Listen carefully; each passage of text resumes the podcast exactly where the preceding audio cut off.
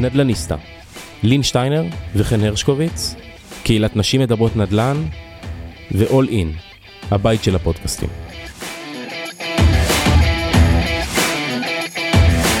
היי חן. היי לין. איזה כיף להיות כאן היום. יש לנו אורחת מאוד מאוד מיוחדת, שאני חושבת שככה גם מתחברת להרבה מעולם, הרבה עולמות שאנחנו מתעסקות בהם והתעסקנו בהם, ובטח נכון. למצב היום, ותביא לנו כאן הרבה זוויות מאוד מאוד מעניינות. אז אצלנו כאן היום שרון פרידריך.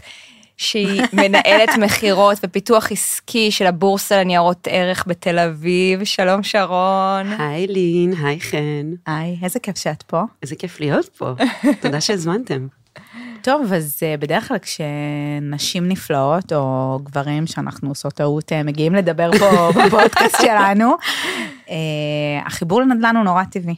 נכון. אה, וזה נורא ברור מהטייטל, ישר על מה נדבר, ועל מה, במה הפרק יעסוק, אבל דווקא בבורסה לניירות ערך שיש ים חיבורים לנדל"ן, זה לא כזה טריוויאלי אולי למישהו.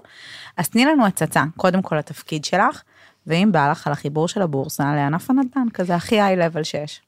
אה, יאללה, אז אה, בגדול אני בבורסה כבר שלוש שנים, אני מנהלת המכירות ואת הפיתוח העסקי.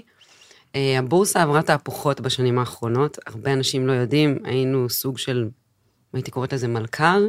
בשנת 2017 בעצם הוצאנו את כל המחזיקים שהיו, בשנת 2019 עשינו גלובל IPO, ובעצם הפכנו לארגון למטרות רווח, אז כל ה-DNA מאוד מאוד השתנה. אמ, ומהרגע שבעצם הפכנו לארגון למטרות רווח, התחלנו להתעסק בכל העניין של לשווק, למכור, כל מה שיוצא בזה. הרבה אה, מהלכים אה, מאוד מעניינים שעשיתם אה, שיווקיים בשנים האחרונות, עדי אשכנזי, בכלל, הליגת- הנגשת הבורסה לציבור. ליגת הכדורגל.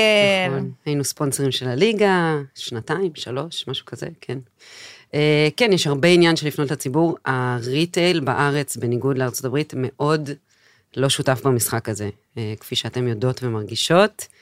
נדל"ן, כולם רוצים להשקיע בנדל"ן, יוצא קצין מהצבא, אומר איפה אני אשים את הכסף שלי, נדל"ן. זה מה שכולם עושים, אה, וכל הנדל"ניסטים שאתם אה, מכירות את רובם, תמיד אומרים, אה, תקנו איפה שאתם יכולים, תגורו איפה שאתם רוצים, זה נכון. הכלל. והרבה מאוד לא יודעים שהבורסיה היא אופציה בכלל לא רעה להשקעות נדל"ן, וברוב המקרים גם תעשו תשואה הרבה יותר גבוהה שם. רגע, אני רוצה לקחת את מה שאמרת, כי באמת יש איזה עניין תרבותי עמוק בחברה הישראלית שנוגע ל... יש לך כסף תקנה נדל"ן. נכון. לין ואני מדברות על זה הרבה, אני חושבת ששתינו בחיים הפרטיים שלנו, המשפחה הגדירה את ההצלחה שלנו, אולי גם אפילו בקהילה, כשפגשנו נדל"ן, אה, מה שנקרא, בלבנים שלו, כשקנינו את הדירה הראשונה, כשעשינו את ההשקעת נדל"ן, גם אם היא לא הייתה בישראל הראשונה, שם זה ברור לאנשים, הנה הצלחת, אתה קונה נדל"ן, אבל בעצם רובנו, כולנו, גם בכספי הפנסיה וגם באפיקים אחרים, ואני אתן לך אה, לדבר על זה גם קצת, מחזיקים נדל"ן כל הזמן, באמצעות אה, מניות ובחברות ציבוריות וכן הלאה וכן הלאה. ועל זה פחות שמים את הזרקור, למרות שבשנים מסוימות היה יותר נכון להיות אה, במניות, באי אלו אפיקים, אבל בטח גם בנדל"ן, לעומת בהחזקה ישירה שהיא מרכזת את כל ההשקעה שלך לנכס אחד, לעומת הביזור שהשקעה במניות אה, אה, זה, ובאמת יש פה עניין תרבותי מאוד מאוד חזק של תצליח תקנה דירה, זוג צעיר תקנה דירה, יש פה איזו אמירה כזו, ואת אומרת רגע שנייה, מה קורה עם, עם הבורסה, עם האלטרנטיבה הזו, איפה זה פוגש אותך? אז יש, אה, ניקח את זה עוד, זה לא רק אה, תרבותי, זה משהו, אני לא מתכוונת כמובן להתבטא נגד אה, אף אחד, אני גם חלק מהעולם הזה, משהו מאוד יהודי. יהודי, באתי להגיד, זה הכי יהודי. אה, את תראי, באירופה יש להם גם את כל העניין של אה, דיור מפוקח, שלא כן, מעלים מחירים. שלו, זה. פה כל אחד רוצה לרכוש דירה, וכשאני באה ומדברת עם מישהו, כן, קניתי דירה בתל אביב, אז הוא אומר לי, טוב, לפחות את לא זורקת כסף כל חודש לפח. עכשיו, התפיסה היא לא נכונה, כי אני שמתי שני מיליון שקל דאון ואת בשביל לשלם. משכנתה לא, גם לעוד שוכחים 20 שנה. מהשותף שלך, אנשים בארץ קונים דירה, שמים, את עוד שמת סכום אה, משמעותי מאוד, לפעמים שמים 20 אחוז, 25 אחוז, מנכס ששווה 2, 3, 4 מיליון שקל, לא משנה כמה. שוכחים שיש להם לפחות ל-20 שנה הקרובות שותף רציני מאוד, עם יכולות תפיסה כן, של הנכס. שזה, שזה החיסרון, אבל גם הרבה פעמים היתרון מול הבורסה, שזה באמת עניין המינוף. המינוף ובכלל, משקיעי נדל"ן, אם בשנים האחרונות, ואני מוציאה רגע את כל מה שקורה מאז הרפורמה, כי זה, אנחנו נדבר על זה תכף, זה אירוע אחר. עד שהתחילה הרפורמה, כל משקיע נדל"ן, אם היית במקום לקנות נכס, שם את הכסף שלך במדדי הנדל"ן בבורסה, היית עושה בערך 20% יותר תשואה. אנשים לא יודעים את זה, זה נכון שדרך הפנסיות והגמל אנחנו מושקעים, אגב, כמעט רבע מהשוק בארץ כאילו בבורסה זה שוק נדל"ן. יש לנו 150 חברות נסחרות, חלקן 100 חברות של אה, אה, מניות, ויש גם חברות אג"ח. אג"ח קונצרני זה מהווה היקף מאוד מאוד מאוד גדול בעצם מהאג"חים, זה של חברות נדל"ן. נדל"ן בארץ אין ספק שזה התחום. ועדיין לרוב אנשים לא מבינים, וזה אני חוזרת לבעיה עוד אחת, לא רק עצם היותנו יהודונים כולנו, אה, זה בעצם זה שאין פה חינוך פיננסי. אנשים, אם תיגשי לבן אדם ברחוב, לא רק שהם לא ידעו מה זה גמל ומה זה פנסיה, רוב הסיכויים שהם לא ידעו לקרוא אפילו את תלוש המשכורת שלהם. נכון. אז אין פה בעצם את ההבנה היותר עמוקה של רגע, אוקיי, אם אני משקיע במדדים לטווח ארוך, ושוב פעם אני מוציאה את מה שקורה מאז הרפורמה, זה תמיד יעלה ותמיד התשואה תהיה הרבה יותר גבוהה מהתשואה על נדל"ן, שהיא, אני מניחה, איפשהו, עכשיו עם הריביות שעלו, 2% מקסימום. כן, ותלוי איפה. כן, בעיית החינוך. הפיננסי, בעיה שאני וחן עוסקות בה הרבה בשנים האחרונות. הליבה, הליבה הוקמה, כן. הוקמה הקהילה שלנו. כן. אה, נדל"ן הוא חלק אה, ארי בתוך הפיננסים אה, המשפחתיים. אה, ואנחנו הרבה מדברות בקהילה על אה, להעביר את זה לדור הבא, לבנות ולבנים שלנו, וללמד אה, ולהתעמת. נתתי פה, לפני שהתחלנו שוב. להקליט דוגמה, איך הבת שלי הייתה שותפה אה, למה שנקרא ביד בעסקת שכירות שהפסדנו בה, וזה כן, וזה לדבר וזה לחשוף ולהסביר מה זה בכלל תשואה ומה העלויות ומה המשמעות של אה, עלות המגורים שלנו, שלא בהכרח אנחנו הבעלים, אלא אנחנו שוכרים, נכון. ומה ההבדל בין אנחנו השניים. עוד לקחנו את זה כמה צעדים קדימה, אנחנו כבר מדברות על הילדים שלנו בני 7-8, אבל בסוף אנחנו רואות בקהילה עשרות אלפי נשים שבאמת הן סופר חכמות ומוצלחות ובתפקידי מפתח, ושזה מגיע לנדל"ן, אני לא מדברת בכלל על, על התחום הפיננסי שזה ברור, אבל כשזה מגיע לנדל"ן, הן נמנעות מזה. ואגב, אז בזמנו כשפתחנו את הקהילה, וזה הגיע באמת מהסיפור האישי, ו- ודיברתי עם הרבה מאוד נשים, והמסקנה הייתה באמת שכשנשים לא יודעות משהו באופן מצוין, הן נמנעות ממנו. דיברנו על זה. לעומת גברים אה, שעוד גם עד הסוף. שיחרטטו בביטחון. נכון, בבורסה לגמרי. אגב זה עוד יותר בעיניי מורגש, אם יש כבר נשים שעוד מתעסקות בנדל"ן, כי זה מוחשי ופיזי ואפשר לראות את זה, והסכמי השכירות והסכמי הרכישה ומשכנתה, שזה סוג של כבר גם מוצר פיננסי מתוחכם. אם אני מסתכלת בכוונה בין המיליה שלנו, שזה נשים הייטקיסטיות, נשות אה, יזמיות וכן הלאה, לא הרבה מנה- מהן יגידו לי שהן מנהלות את התיקים בעצמן. אה, בשוק ההון בעצמן. זאת אומרת, שם זה עוד יותר או אה, מעורבות בכלל, שנמנעים כן. ממנו, ואני חושבת שיש פה, או מעורבות בכלל, נכון, הרבה פעמים. אני יכולה להגיד אפילו על עצמי, שאני כן משתדלת להיות כמה שיותר מעורבת, זה משהו שהיה לי מאוד נוח לא, לא לנהל.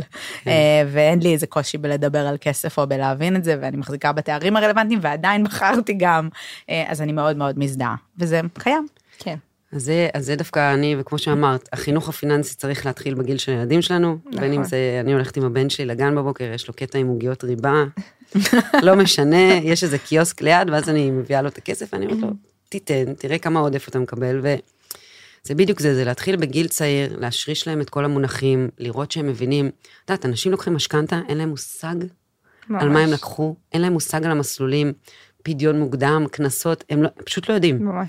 ואני לא מדברת רק על נשים, זה לא, לא, זה חלילה. חלילה, זה... זה לא, בעלי לדוגמה, ואני שרופה עליו, כן. אין לו מושג בפיננסים, כלום. אני מנהלת כסף של כל הבית, אני זאת שהלכתי והשגתי את המשכנתאות, כאילו זה לא, אני לא חושבת שזה רק מיוחד לנשים, ברור. כן, כמו שדיברנו לין ואני, כן, גברים, אנחנו- גם אנחנו אם הם לא ידעו, הם יחרטטו בביטחון, בדיוק. ונשים לא. יעדיפו להימנע. אה, ואני חושבת שבאמת רואים יותר ויותר נשים חזקות נכנסות לתחום. אה, ובכלל, הבורסה מציעה המון כלים היום, השקנו לפני, סיפרתי לך על זה, השקנו לפני חודש וקצת את הטייס פלוס. זה בעצם כמו כלי פיננסי מתוחכם כזה, שאתה כולה צריך להירשם, זה חינמי לחלוטין, אתה יכול לבנות תיק השקעות וזה נותן לך תובנות והמלצות אנליסטים וזה, ובעצם אתה יכול להתחיל להתנסות קצת בשוק ההון, בלי בעצם להשקיע כסף, ואז אתה אומרת. אחרי חודש, וואו, אוקיי. וואו, אם הייתי עושה את זה, הייתי- זאת נכון. זה הסיטואציה שלי היום. בדיוק, והכלי הזה בעצם נועד להנגיש קצת את הבורסה לכל המשקיעים היותר קטנים, שקצת מפחדים להתעסק. אגב, הסקטור גילאים שלנו זה אחד המשקיעים הכי גדולים בבורסה בימינו. שווה להתחיל להיחשף לזה. למה את חושבת שזה? זה משיק מאלטרנט... מזה שאין אלטרנטיבות אולי היום יותר טובות, מזה שאנחנו יותר מוכנים, מזה שאנחנו מבינים את הפוטנציאל, איך אתם אה, מסתכלים על זה בזווית שלכם? מי הלקוח הפוטנציאלי שלכם ולמה? מבחינתנו, הלקוח הפוטנציאלי זה כל הריטייל בארץ. אין סיבה שגם ילד בן 18 שיש לו אלף שקל מיותרים, שלא יתחיל להשקיע בבורסה. עכשיו, שבאים אליי כל האנשים המצחיקים שאני מאוד אוהבת, ואומרים לי, באיזה מניה להשקיע? כזה חבר'ה, א', המלצות אני לא יכולה לתת. אה, איזה כיף זה שאת לא יכולה לתת. אסור, אסור לי, מידע פנים, לא מדברת על כלום, אבל תמיד אני אומרת, אתה כמשקיע בודד, אין לך שום יתרון, בטח לא על סוחרי הנוסטרו הגדולים או על המוסדיים. תמיד תשקיע באיזשהו מדד. מדד. תבחר מדד שאתה אוהב. כי עדיין- בטח אם אתה לא מבין ויודע לנתח ולא נמצא על זה 24/7 גם ברור, וגם אם כן, אין לך סיכוי. ויודע גם. לנתח, אתה לא מקבל את המינוף שהם גם. מקבלים מהבנקים, אין לך הגנות, אין לך כלום, כאילו, ובסכומי כסף האלה בדרך כלל, וגם עוד טעות שרוב האנשים שאני מכירה שוכרים דרך הבנק, לא בא להכפיש את הבנקים, אבל העמלות שהם לוקחים הן לא הגיוניות. בימים אה, שאת יכולה להגיד את זה, שום דבר כן. שמה שכרגע לא זה- הגיוני, קורה, אנחנו לא חוסכות כן? פה ביקורת. דרך Interactive Brokers, דרך IBI, לא חסר גופים, דרך מיטב דש טרייד. יש גופים שלוקחים עמלות הרבה יותר הגיוניות, indeed. אם השקעת במניה, עדיף to buy and hold לנצח. כאילו, כל עמלת קנייה מכירה בסכומים קטנים היא מאוד גדולה, ואתה בסוף לא תרוויח מספיק בשביל שזה בכלל ישתלם. לכן אני תמיד אומרת, מדדים, מדדים, מדדים, זה עדיין מאגד סל של חברות. מפזר את הסיכון. מפזר את הסיכון בטווח הארוך, כמו שוורן באפט אמר, זה תמיד עולה, גם אם יש איזו ירידה קטנה, בסוף, בטווח הארוך זה עולה. אז זה, זו תמיד ההמלצה שלי לכל ה... אני עולה כל פעם למוניות, אז כזה, את חשבון עסקי. אה, את מהבורסה לניירות ערך, לפחות הם לא השקעתי חושבים שאת שם. מהבורסה ליהלומים, זה אה, גם כי הישג. כתוב, כתוב בחשבון מכירה, בורסה לניירות ערך, ואז הם תמיד אומרים, אה, הפסדתי אצלכם מלא כסף, השקעתי באיזה מניה, אני אומרת לו, "אז, אחי, לא להשקיע במניות, פעם הבאה במדדים, ואז לא. תפסיד, ולא נצטרך לריב בזמן שאני במונית. אבל, טוב, אז אה, הייתי ככה אה, בפגישה בבורסה אצל שרון, לא זוכרת, שבוע, שבועיים, כן. מתישהו בחודש האחרון. וככה ישבנו בבורסה, ואנחנו מדברות וזה, ופתאום אני רואה את הפנים של שרון אה, משתנות, ככה, ואני אומרת לה, כאילו, מה קרה? ואני מסתכלת אחורה, ופתאום אני רואה כל המדדים וכל המסכים, הכל אדומים. אדום, בבום. יש כאילו, לנו מסך טק. יש ענק רגעים כאלו. בכניסה לבורסה. כן. לצערנו אבל למה זה בשנה האחרונה בישראל לא פשוט. בדיוק, ואז היא אמרה בוא נפתח רגע זה, נראה מה קורה, ובאמת זה היה כמה דקות לפני זה. ביבי דיבר על זה שדוחים את ההחלטה לוועדת השופטים, כי הם רוצים לא למנות שופט מהאופוזיציה, טראח, הבורסה בום. אחוז וחצי למטה. אה, ושוב אז- פעם, אני כבורסה לא באה לה- להביע עמדה על הרפורמה, ברור, יש לי אבל עמדה בואי נדבר על פרטית שלי. עובדות, מה... אז רגע, אנחנו, אני ברשותך אדבר, כי לנו אין הגבלות, ואנחנו לא מחויבות, אה, בטח לא, ובצדק, להגבלות שלך, יש עם עמדה, אבל אין ספק שהרפורמה ומה שקורה במחאה ברחובות, וגם המחאה השקטה שאינה ברחובות, אבל מדוברת היטב בכל חדר עסקי נכון. באשר הוא, משפיעה על הבורסה היום, יום יום, ומשפיעה על כל כסף שנכנס לפה, שוקל להיכנס לפה, וגם על כספים של אנשים פרטיים שפעם היו כנראה פותחים ב-IBI ומשקיעים פה, והיום פותחים ב-UBS ומעבירים את הכסף שלהם לבורסות בחוץ, וקשה עדיין לכמת את זה, כי חלק מהדברים האלה זה בתכנון, ואנשים מתזמנים את היציאות שלהם, כשהשוק גבוה, כשהשוק נמוך, אבל אין ספק שחוסר יציבות אה, שלטונית, כמו שאנחנו היום, לא עושה טוב לשום דבר, בטח לא לבורסה. אז הנה, אני אמרתי את זה לא את, כדי שלא לא, לא. תצטרכי לנקוט עמדה. חד משמעית, אני גם לא אנקוט עמדה, אבל אה, יצא מאמר של אה, מי שאחראי אצלנו על אה, כל חטיבת המדדים, של יניב פגות, שהוא בדיוק מדבר על זה. אין, החוסר יציבות משפיע ישירות על הבורסה. אם בממשלה עוד לא הצליחו להבין את זה, זה נורא חבל. וכן, כמו שאת אומרת, אנחנו רואים, עוד לא ראיתי הרבה חברות שיצאו מפה, אתה כן רואה שפותחים המון משרדים מחוץ לישראל עכשיו. כספים של חברות כן יוצאים מפה. המשקיעים אה, פרטיים כן הוציאו, משקיעים פרטיים, זה אני אומרת מחברים שלי מהפמילי אופיסס, מלא מלא חשבונות שנפתחים, נפתחים בחו"ל עכשיו, אנשים לא סומכים על המדינה. המוסדיים, שבסוף משקיעים את הכספים שלנו, לא רוצים להיחבט פה כל יומיים בבורסה, אז הם הסיטו המון המון גם כספים. באחריות לפעמים הם צריכים לגדר את התנודתיות הזאת. זה לא תמיד רק רצון אה, לצאת החוצה, אלא בעצם צורך. חד משמעית, הם בסוף נמדדים על הביצועים שלהם, והביצועים בארץ, לצערנו, מאז שהתחיל... אני יכולה להגיד לך שלפני הרפורמה, אה, הביצועים של המדדים שלנו היו הרבה יותר טובים, נגיד, משל אה, ה-S&P 500. עכשיו אנחנו לא שם, מאז שהתחילה. הרפורמה. ראיתי את ה... ראיתי, ב, אני חושבת בארץ פרסמו איזשהו גרף השוואתי. כן, עכשיו אנחנו... יפה זה לא היה. כן, אז אנחנו מפגרים בעצם אחרי ההתאוששות של כל העולם, בגלל מה שקורה פה מבחינה פוליטית. החוסר יציבות נורא משפיע על כולם, וכמו שאת רואה, אני, אני חושבת שהנקודת אור היחידה זה שמרגיש שיש פה איזשהו גרעין קשה של אנשים שיילחמו עד שמשהו ישתנה.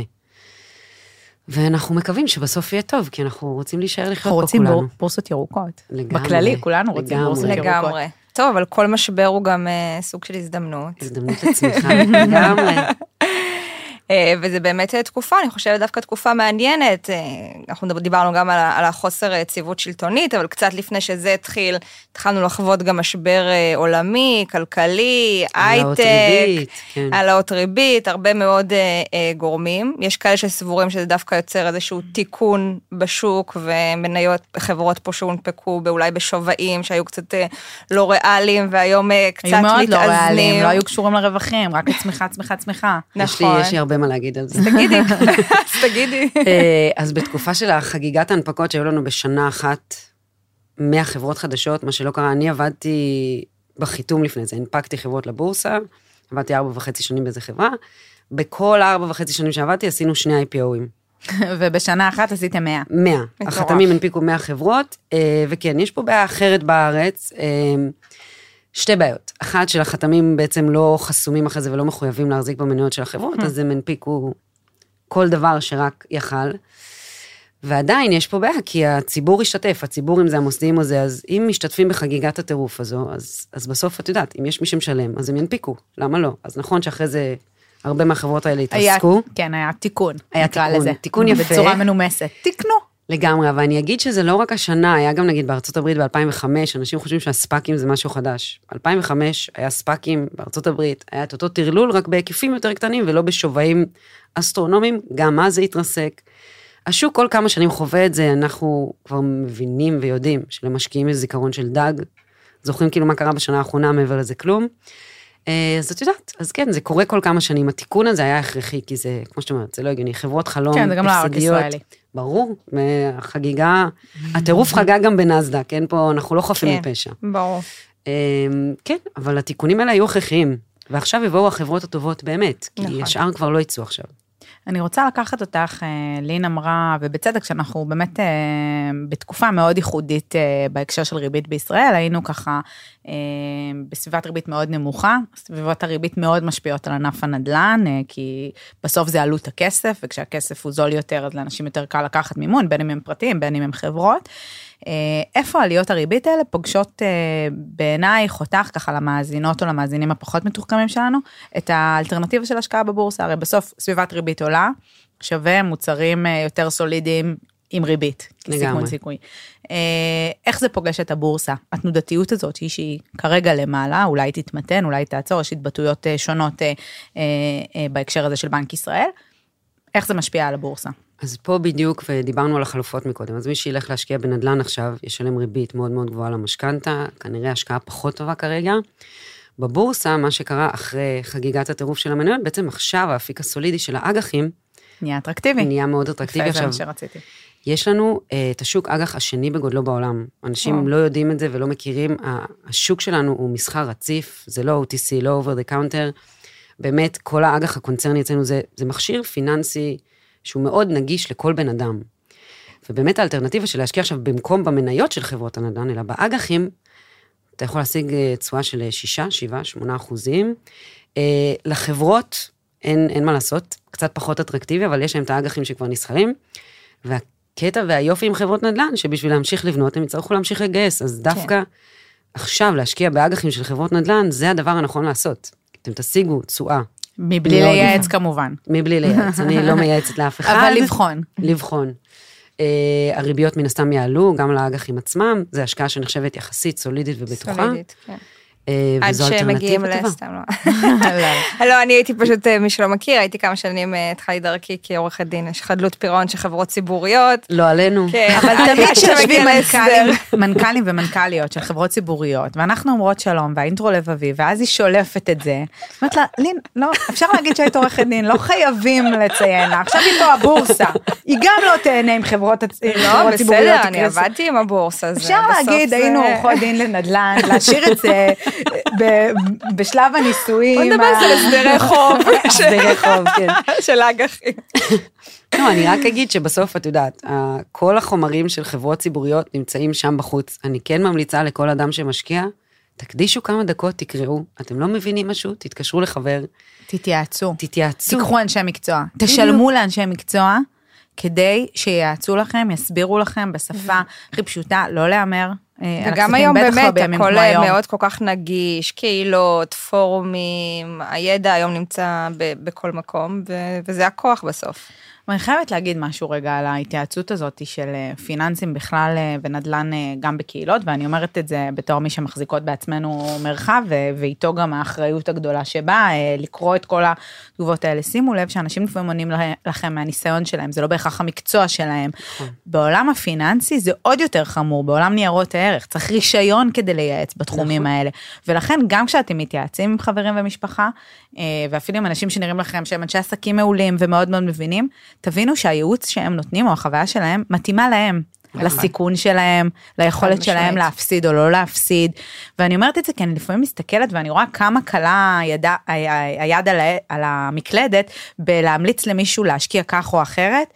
אולי זה לא מתאים לו, אולי רמת הסיכון שאתה ישן איתה בלילה תגרום למישהי אחרת לא לישון בלילה, היא לא יכולה להפסיד 20 אלף שקלים, אתה לא תרגיש את זה או את לא תרגישי את זה, ולכן אני תמיד אומרת לשלם קצת, לקחת אנשי מקצוע, נתת פה טיפ גם נפלא, אה, לשים לב למי אתם משלמים גם על שירותים מסוימים, לראות אם אפשר ללכת לשירות אחר ולחסוך עמלות, להיות אה, צרכן אה, וצרכנית יותר חכמים בהקשר הזה, זה סופר קריטי, בטח היום שהכל יקר.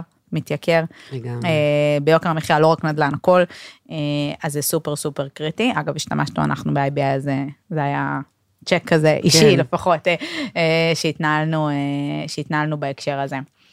טוב, קחי אותנו עוד קצת, אה, דיברת מקודם על האחוזים של אה, מניות של נדל"ן, או בכלל של אה, כל מיני אה, מכשירים פיננסיים שמכירים אה, נדל"ן אה, בבורסה, תספרי לנו עוד קצת על זה. אז יש לנו 100 חברות שהן בעצם חברות מניות, כלומר הם הנפיקו את החברה עצמה, הציבור משתתף באקוויטי של החברה. כל החברות האלה לרוב גם מגייסות אגרות חוב, כי בסוף הם צריכים, במקום, החלופות של החברות, בדיוק כמו חלופה של כל משקיע, זה או ללכת לבנק לקבל ליווי בנקאי, או ללכת לבורסה שבעצם אתה מגייס משוק ההון מהציבור, מהציבור. שזה מהמוסדים, ששוב פעם, זה גם כסף שלי ושלכם. אה, פנסיות, השתלמות, קרנות השתלמות, קופות גמל. כל החגיגה הזאת.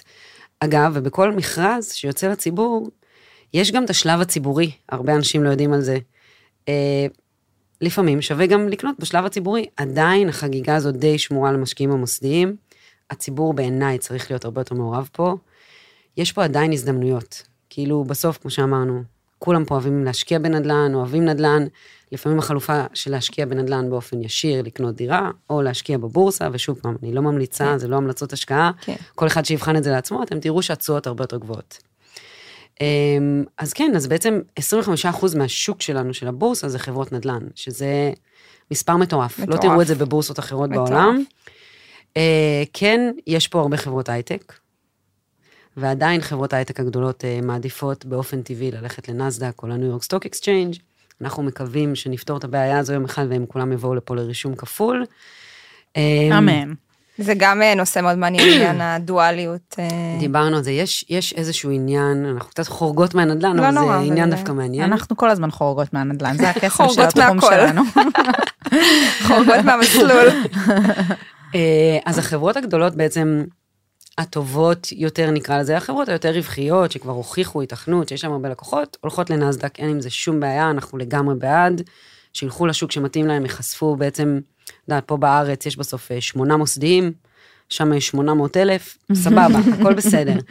אה, יש איזשהו עניין בסוף שאנחנו נורא רוצים, אפילו אם זה מעניין ציוני, שכל החברות האלה יעשו רישום כפול פה, זה לא עולה להם כסף, זה כזה כלום בפיתה, הם צריכות להגיש מסמך של חמישה עמודים, כל הדיווחים נשארים אותו דבר מבחינתם, ולנו כציבור, ואני מדברת רגע על הריטייל, לא אני כבורסה, זה נותן אופציה להשתתף בחגיגה הזו בלי עכשיו לפתוח חשבון ולהתחיל לעשות שזה אירוע מאוד מאוד לדולר. מורכב. אני נכון. חייבת אה, לשתף בתור אה, מי שעושים את זה, זה לא פשוט. לא פשוט, עמלות המרה, המרה לדולר, המרה לזה, קנייה שם, זה שעות מסחר שונות.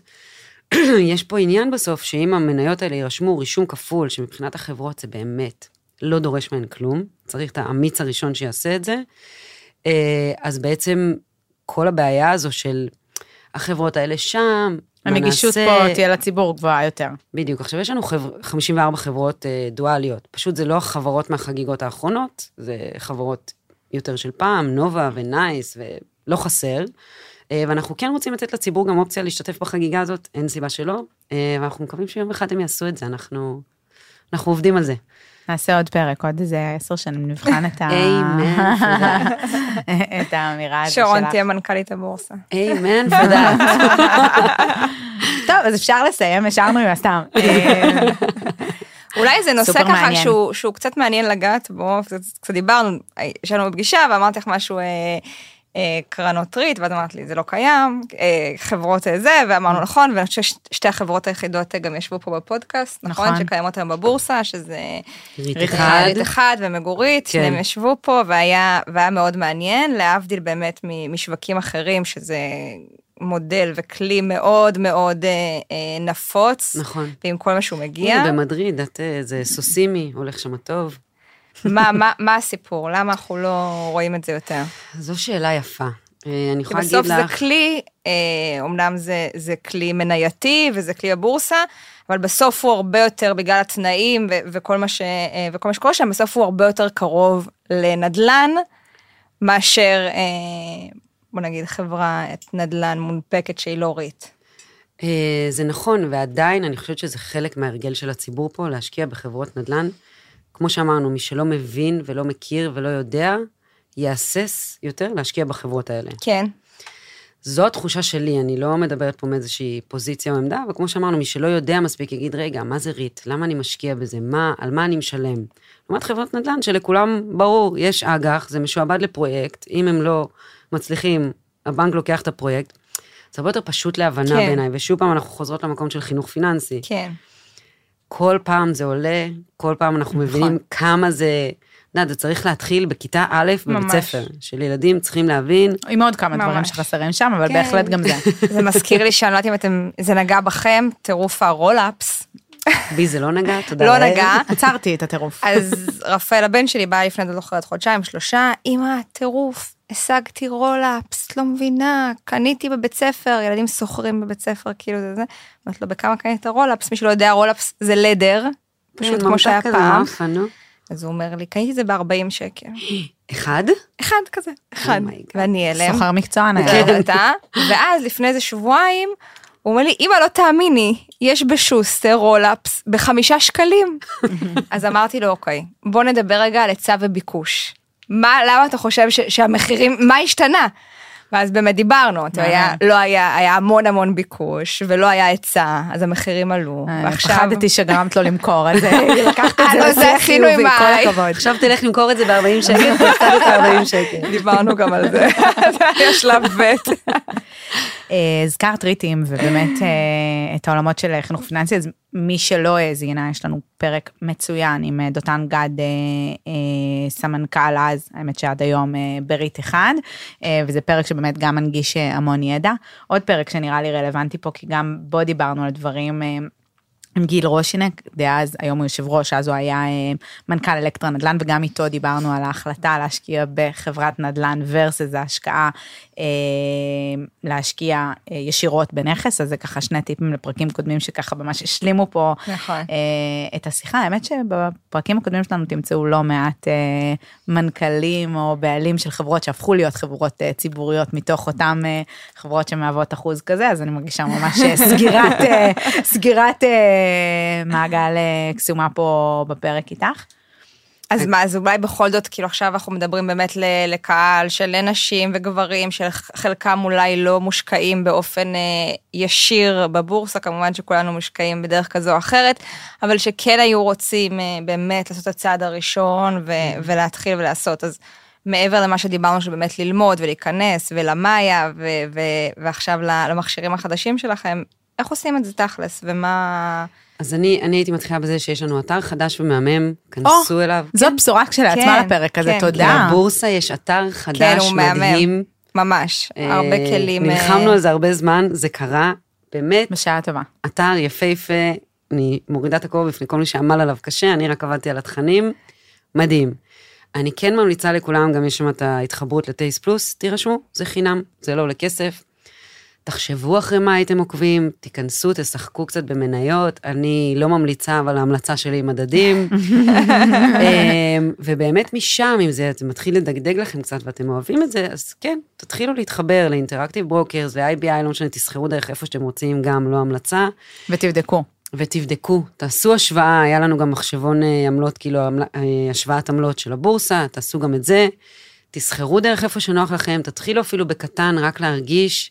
אני באמת מאמינה שהמשחק של הבורסה זה מתאים לכולם, כל מישהו שיש לו 2,000 ו-3,000 שקל פנויים, תתחילו לשחק בזה, בסוף אתם תראו שלפעמים זה לא יאכזב אתכם.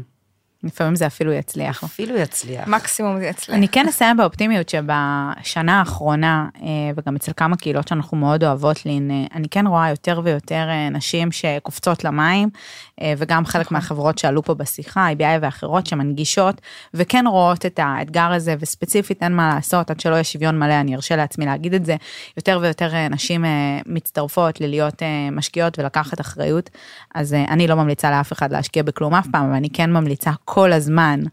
לבחון ללמוד. וללמוד, כן. אה, ואיזה כיף שיש לנו בורסה בישראל ששווה את הבחינה הזאת, נכון. ושתמשיך להיות ירוקה. אמן ואמן. אמן. תודה ענקית, שרוני. תודה תודה, רבה. שרון. אולי בפרק הבא נדע מאיפה אנחנו באמת מכירות. נפצח את זה, אני בטוחה. נפצח את זה ובמה להשקיע. יאללה. ביי. ביי.